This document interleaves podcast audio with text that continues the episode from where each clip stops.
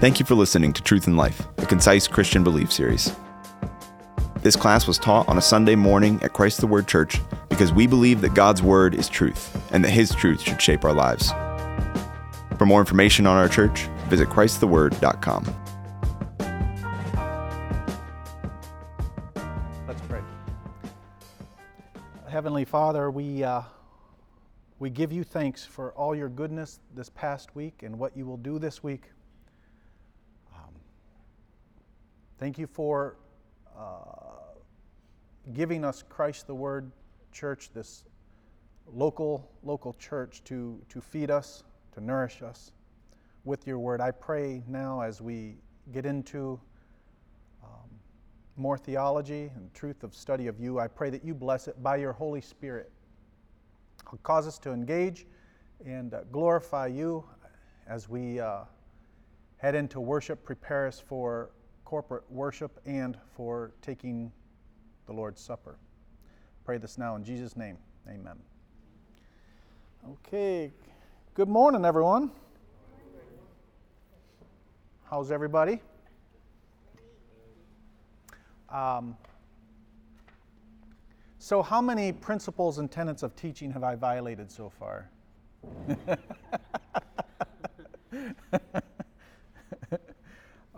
quite a few. Actually, I think some of them are helpful. Um, we started with almost 70 people. What happened? Was is it me? You're first. Here's a micro. This is recorded. Why is it me? Just kidding. uh, you know, I was, I was thinking, you know, nothing gives you appreciation for Sunday school teachers like doing it. It is an enormously difficult job. Um, lots of hard work, and of course, when you're teaching, uh, thank you for your letter. Thank you. Um, it is enormously stressful. Whenever I do it, I'm always thinking, I wish I could teach like Matt French. I will never teach like Matt French. I love your teaching, I really do. Um, but you have all these different things, people you admire, and you're, of course, you're, I'm, in, I'm, in, I'm responsible for you. And uh, so it's incredibly challenging when you teach. Um, I think most of the work I do isn't necessarily in memorizing or teaching the flow. It's, it's I'm in your heads all the time. You give me feedback. You gave me enormous, incredible feedback these last two weeks. I can see your faces. So I'm, I'm in your heads. I'm, I'm trying to think about what do you need?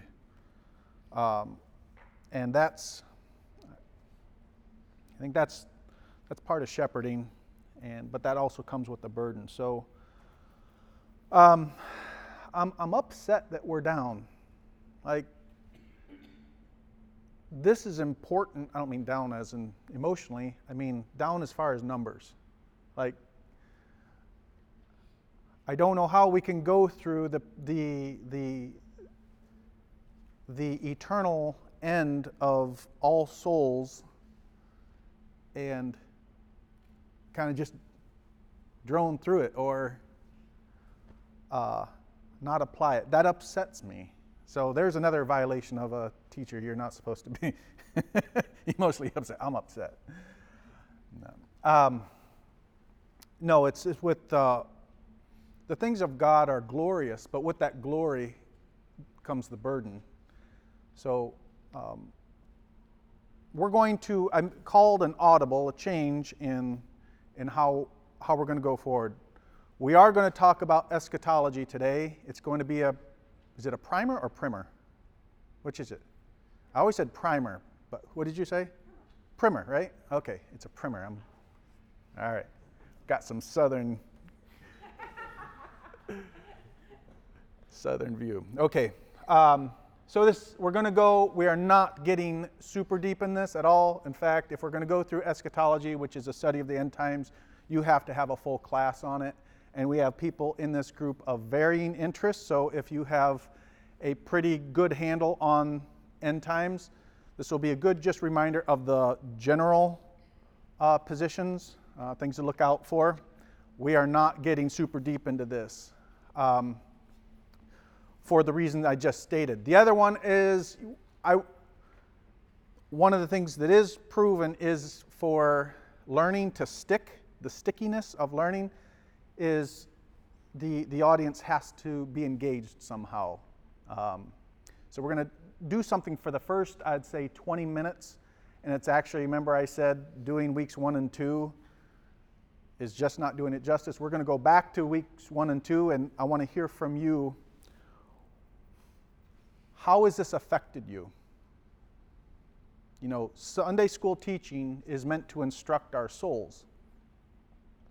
And I'm pouring everything I can, humanly speaking, to get us to remember the body, um, the working on the car body analogy. I'm doing everything I can to get that this learning to stick.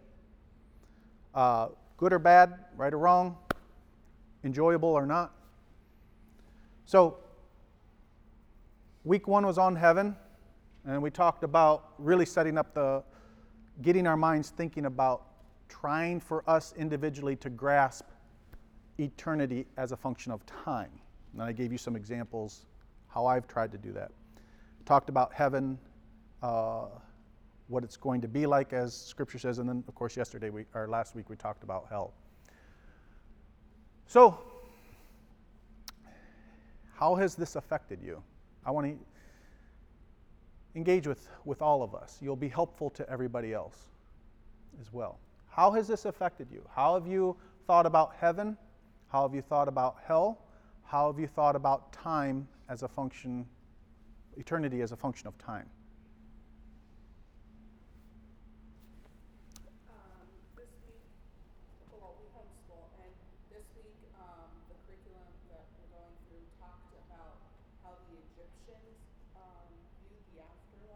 Um, discussed in class and share that with my kids to compare the two because they had quite the questions. And so it really made me think about it even more so. And um, it,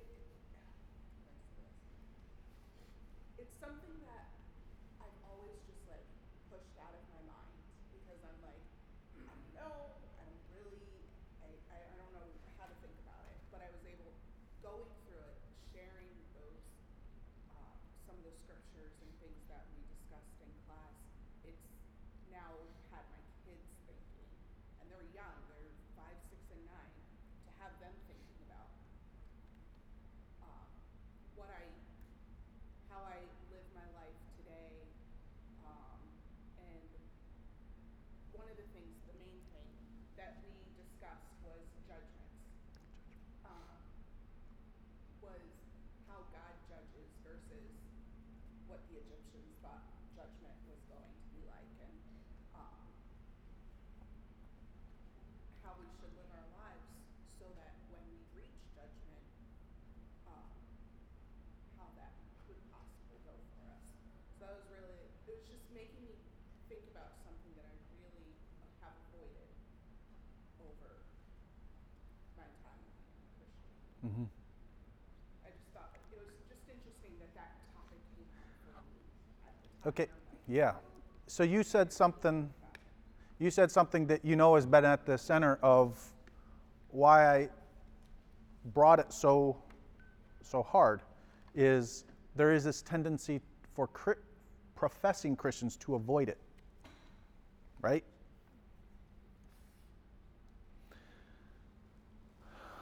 Other thoughts?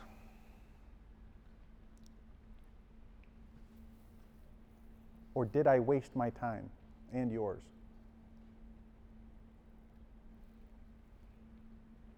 Speak up if, if you would, just It's voice is coming this way. that I have not taken the time to, to keep at the forefront of my mind. It's more been passing thoughts, you know, or, or reading through it and thinking about it in that moment, but then just kind of letting it go. Um, so I've incorporated it into to prayer and asking God to allow it to be more at the forefront of my mind to help influence the way my motivation for sharing the gospel and, and how that would look. Um, I tend to be more of an opportunist rather than um, just being out there, like taking the, the like waiting for an opportunity to share the gospel, waiting for an opportunity to, to talk to people about my faith and that, rather than just kind of stepping out and doing it. And I get the sense that th- this could help motivate me to be more forth, forthright. I don't know what Okay. You know what I'm trying to say? Mm-hmm. Okay, good. Question is how, over the last two weeks, has this influenced you? Your thoughts on time from the eternity, heaven, the eternal destination of the believer, the righteous, and ho- hell, the eternal destination of the wicked unbeliever. Bronwyn? Like I think that um, what you said about taking the grain of sand to the moon and back, and how long eternity is, has influenced like my momentary affliction, and Hmm. and also what do I choose to do in this moment? Will it have an everlasting consequence, or is it something that I can disregard in light of eternity? Yeah. Good.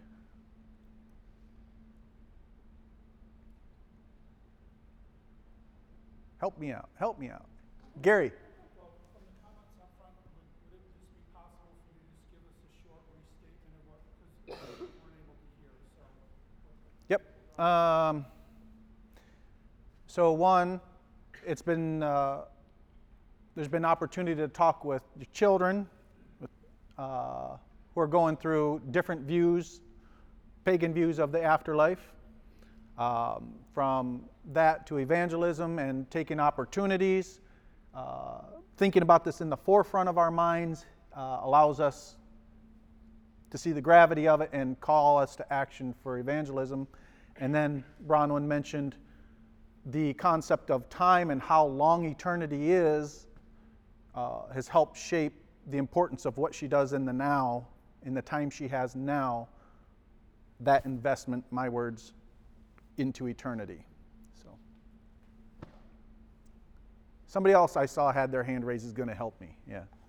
Uh, I, think to go off Bronwyn's point, um, are the actions I'm taking now, I think I've spent most of my life trying to run away and escape from God's judgment, realizing that one day I'm going to stand before the throne. And so, are the actions that I'm taking now, day in and day out, for having my heart prepared for God, you know, so that I can go forth and, you know, share the gospel and witness well? Um, I, I think it puts, you had mentioned the word burden earlier, I think it puts a weight to the Christian life, almost as an impetus to do something. And for your life to represent that, to have fruit or um, to show the, the goodness of God. And so I think there's a, a great weight that comes when you think about where you're surprise, you know, the three, the three things, you know, that I'm there or that I'm not there, you know, where we're going. And, you know, it doesn't matter what I do, but how much it matters to plead Christ and that I, I need Jesus, you know, that I need the blood of the Lamb. Yeah. Yeah. Thank you. Gabe?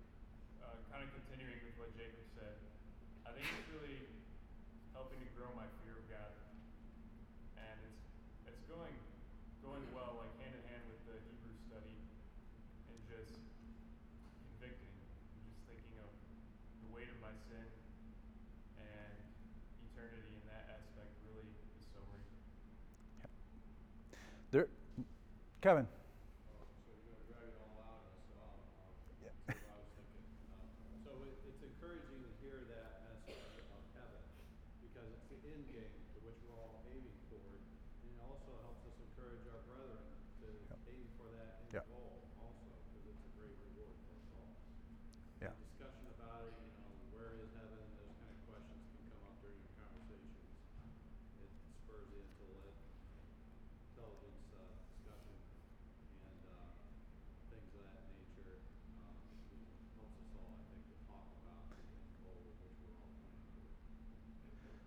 think that's an important point. Something I was trying to uh, provoke in the first week is how often do we talk and, and encourage each other, spur on, whatever? How often do we actually talk about eternity? We talk about it in evangelism often, but throughout the week, how often do we engage and think about both preparing for heaven? You know, it's, it strikes me that it's, it's, it's fairly absent in our lives. You know, we talk about wanting to live for God, you know, in this life. You know, that I'd say for me, that's what I think about is how do I, uh, how do I live for God now? Yes, yes, yes. I know about eternity. I actually do think about it quite a bit, but I do know the focus is can often be now and those who I'm responsible to and for.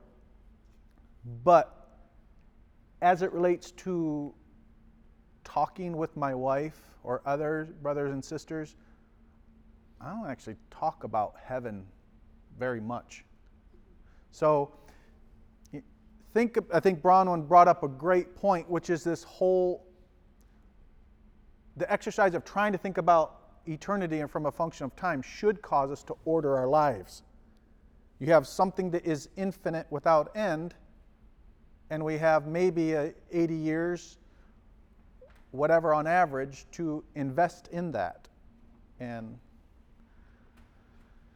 it's a heavy thing. You know, one thing I've always said, you know, the Christian life is full of joy, but it is it is heavy. It's not just heavy with our sin, it's we have the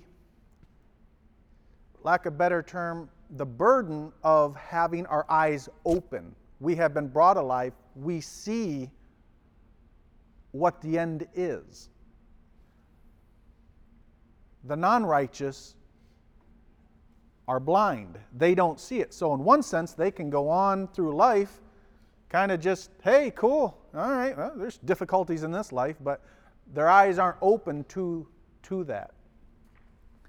Uh, you know, if you're like me, you, you grew up in the evangelical church and everything's happy, happy, happy, happy. If you don't love, if you're if you love Jesus, everything's happy, happy, happy, happy. And uh, for 30 years, I've been saying, well, I'm happy sometimes, and my joy is in Christ, but I'm not, I must not be that person. And uh, then you read the saints of old, the honest ones. I, I, do mean that. The honest ones, the forthright ones, you realize, ah, it is the love of God that motivates us with joy, with hopes of eternal joy and joy in this life, but it does come with incredible incredible burden and difficulty. Our Lord experienced that. He learned obedience through suffering. So, one of the things, my provocative, yes, uh, I have to be careful with it, but one of the ways in which I want to teach is to get you to think about the Word of God and be honest even if you're wrong, be honest and God will deal with you. It's very helpful. Um,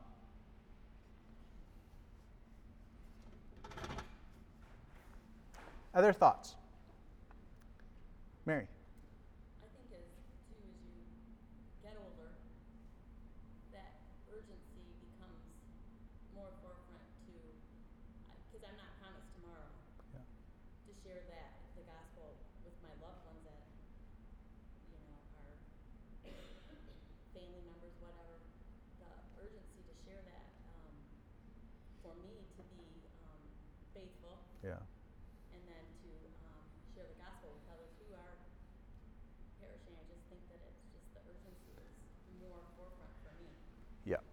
And I think, thank you for saying, I think those who are faithful evangelizing others are faithful evangelizing themselves.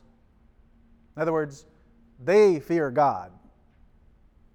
And so that and the love of God combined, that's what that's that's the motivation that says, I'm gonna go past fear of man I have to tell this person. I have to tell this person. But, you know, what, what Mary, kind of what we're finding out through, through research, again, don't tune me out on that, I only use it a little bit, is the older professing Christian tend to be, even though as a demographic they're closer to eternity, they tend to be less engaged. So there's a warning for us, all of us, that as you get older, there can be a tendency for this, for you and I, to be less concerned about this, less focused on this. I know it in my 44 years of life, how I have to be careful about this. Remember, my best friend, and we'll segue after this to the to eschatology. You remember, actually, I told you about a few of them. My first 25 years of life, incredible number of deaths of those very, very close to me. Incredible number. Um, girl I had dated in the church committed suicide. One of the best friends in youth group, young men, young ladies, listen up. It isn't for the, the old, it's for the young as well. Uh, did I say my best friend? Did I say my best? Uh, so there's three. Um, the young man in youth group, Chris Penn from Holland, and then a great family friend, uh, pastor, evangelist. Um, two of them committed suicide. But one of them, my best friend, was much like many of the uh, young men and women in the, um, in the church. Grew up, um, he didn't come from a Christian family, um, but he, he went to church with us, Adam Heapsch, and uh, had no father around, and uh, made a profession of faith. Went out, he and his buddy went out drinking early 20s and on Heather Downs you know, perfectly fine, perfectly fine, perfectly fine, perfectly fine, until it's not. um, that is, that is something we need to be very, very careful in the American church where everything is so easy. Everything is saying, Jesus, Jesus, Jesus, so happy, so happy, so happy, walk with God, happy, slappy, happy, slappy, happy, slappy. And I think that's counterfeit.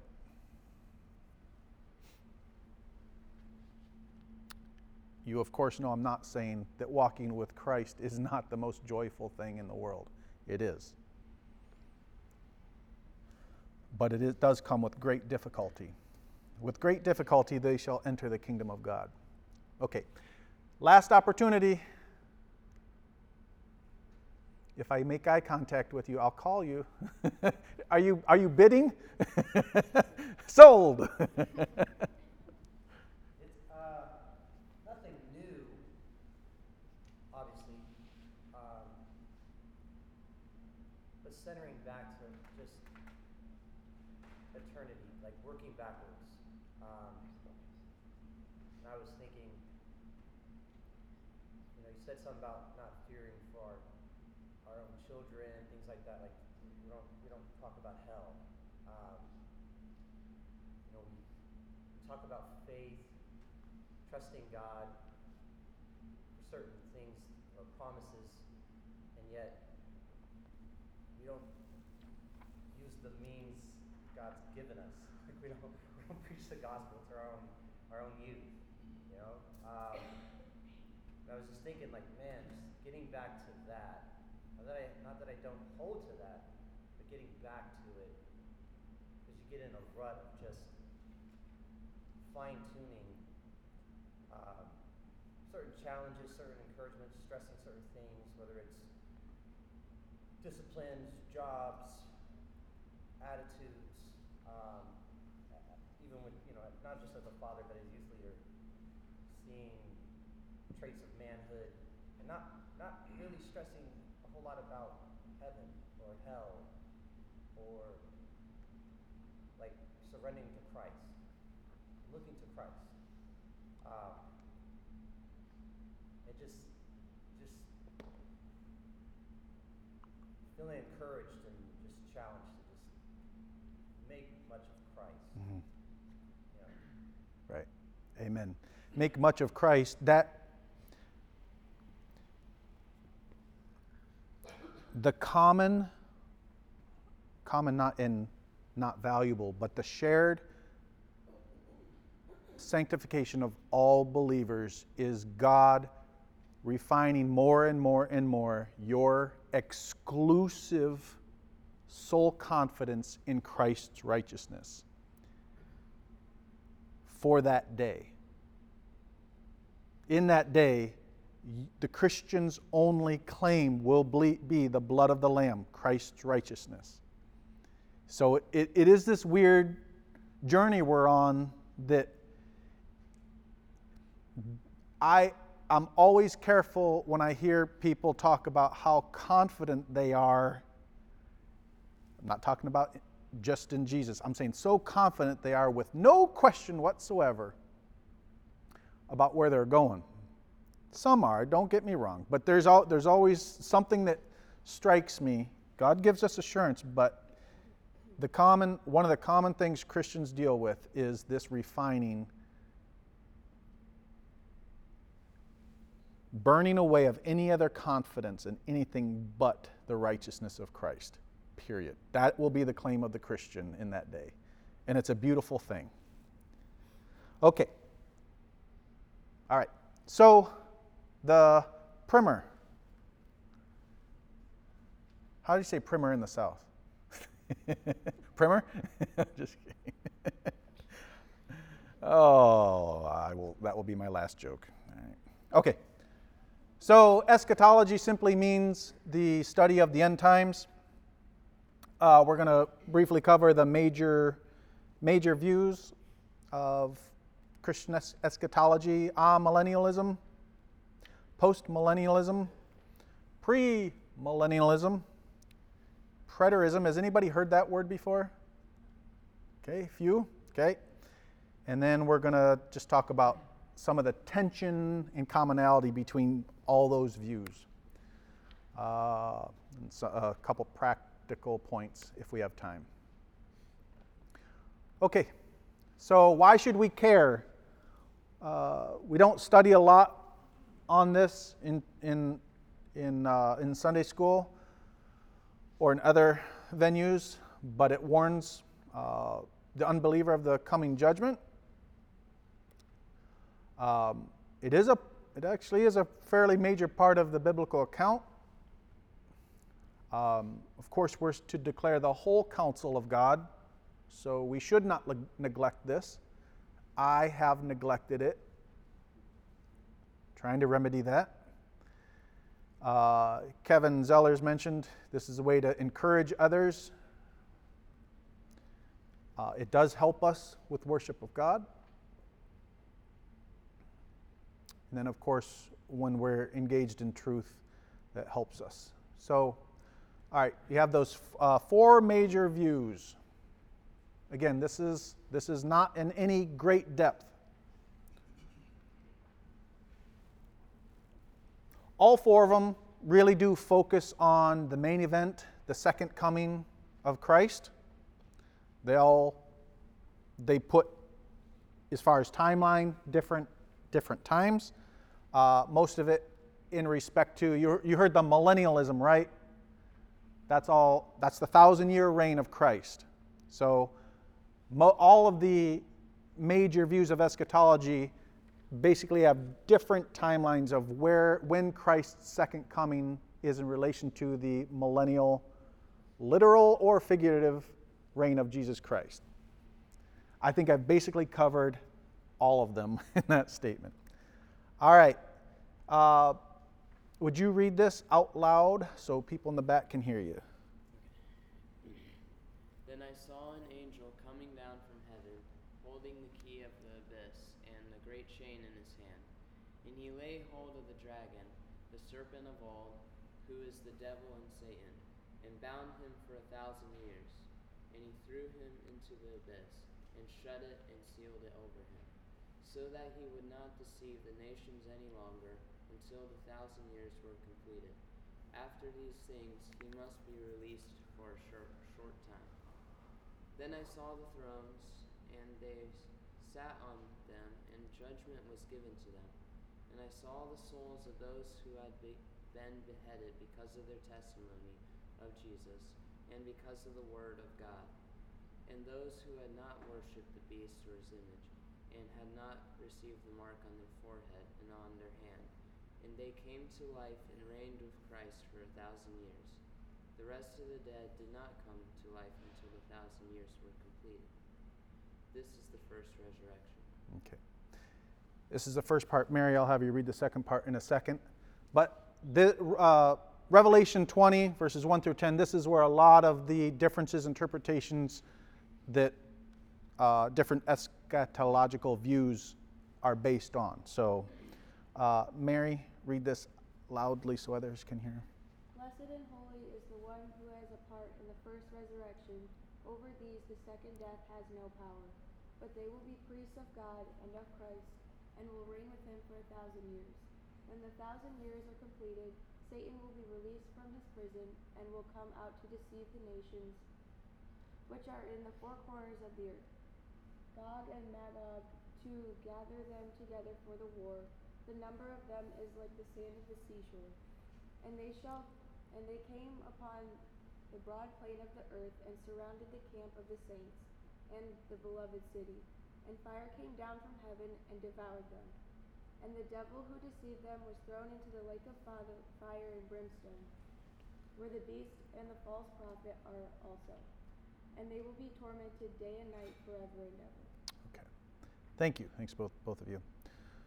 So, again, the major views, they all focus on the chief event, the event, the second coming of Christ. Um, mentioned the significant focus. So, as it relates to timeline, the four major positions basically have different views on whether Christ's reign was a literal thousand years or a symbolic thousand years. And then, of course, whether his second coming uh, precedes, follows, or divides this period. So, premillennialism, there's, there's two forms.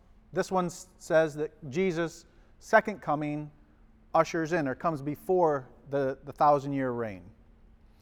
This is probably 90% of what modern evangelicals believe. Um, so there's two forms. There's the classic historic one. This has been adopted by uh, many of the church fathers. In summary form, Jesus returns in the second coming, takes his believers with him. There's a thousand year reign during which Satan is bound. That's all in Romans or Revelation. Satan comes on earth and uh, rebels for a period of time. Christ puts it down, raises all the dead for the preparation for the final judgment, and then a new heaven and a new earth. That's premillennialism. First one, that's the historic historic view. The dispensational view is much more modern, and this is the view 80 to 90% of professing Christians hold to. This is the Tim LaHaye, the Left Behind series stuff, probably you've heard about. Uh, this view says that God works in two dispensations now and in the future. They see the church and God's people of Israel as distinct parties. Um, this was brought forth in the uh, mid to late 1800s. Um,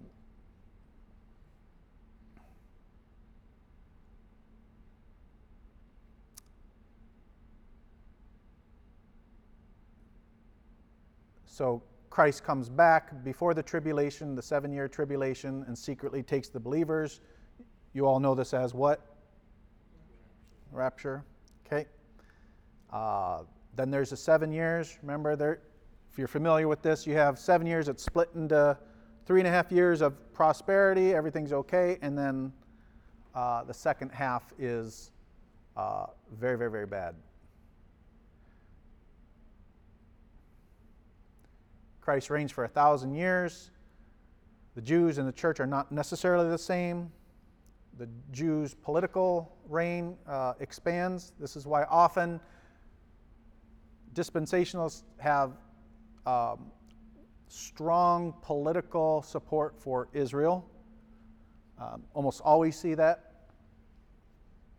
Satan's loose, final judgment, new heaven, new earth. Amillennialism basically says the thousand year reign is happening now, and it happened with, with Christ, Christ coming, uh, and his, started with his, with his ascension. Um, and amillennialists, I'm going to do this every time. Amils, how about that? Is that all right? Um, they don't generally see this as a, a specific thousand year reign, they see it as a symbolic period of time. Um, talked about that. Christ wins, beats Satan, sin, and death. That's already happened. The victory is real.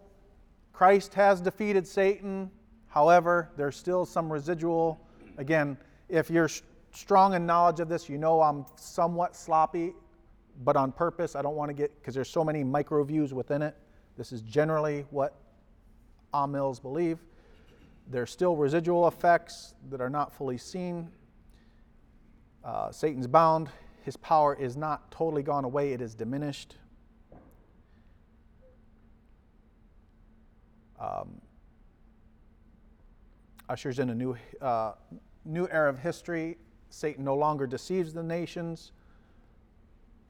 The gospel goes out, and it goes out in great power. And this period concludes with all nations, representative of all nations, tongues, whatever, um, come to Christ. Not that everyone necessarily comes to Christ, but that all nations. And that there is scriptural support for that. Should be in your handout. Uh, this is where uh, life, the theology is born out in life. Again, there's, there's deviations on the side, but Amils generally have the position that God's triumph is spiritual and not necessarily material. Um, generally Christians not expected to dominate within the cultures. Uh, again, I'm, I'm, trying to, I'm trying to keep it in a category we can retain at, uh, leaving here. Um, culture itself isn't redeemed, just those who choose, God chooses to save. Mention that, mention that. Okay. So, in summary, Amils believe, hold the position that Christ's reign is occurring right now, started with his ascension, and um, it's not for a definite thousand year, year time. Uh, post mills, so post means after.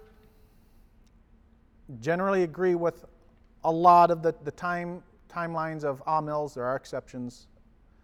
Um, but generally agree that the millennium is going on now, agree that the gospel goes out with power, agrees, of course, with, with Scripture that Satan's binding and is uh, briefly released before Christ's return. I got to speed up. Jesus comes, the general physical resurrection of both the wicked and the righteous final judgments, new heaven, new earth. Okay, how different? Um, post mills, as as they are te- they tease each other. Post mills and ah mills. Post mills are the optimists. uh, ah mills are are not. That's what they call each other, but they are um, they have a different worldview on this and, and a, a bearing out of what they believe. That, contrary to the Amils, that Christians do have increasing influence on general culture. That it does indeed in, affect lifestyle. And that, of course, Christians are to dominate and that it actually happens progressively over time. Okay, we all generally okay so far? Preterists, preterists, when you just hear preterists, just think of past. Um, generally, they, they believe that uh, all, most if not all of Christ's prophecies were fulfilled in the judgment on Jerusalem in eight, uh, 70 AD. Um, some majority uh, of the super preterists believe that Christ's second coming has already happened. Um, and that's based on, and that's in your handout. So, um, I'm not going to go through the opponents, it's in your handout. Um, let's, let's move on. Um, what I do want to say about this is all of, all of the main, main views I do think have merits. Um, all, of them have, all of them have weaknesses. Um, that doesn't mean you shouldn't hold a position. Christ the Word does not hold a specific position. But I would advise and uh, warn against uh, what's called full preterism. Um, and that is believing that ever, all of Christ's, all the prophecies of Christ have already happened. I do believe this is contrary to Scripture, but there are some things that obviously, some prophecies have, have been fulfilled. So parts of preterism shouldn't be fully dis- discounted. Why am I finishing with that? I know this isn't necessarily super provocative,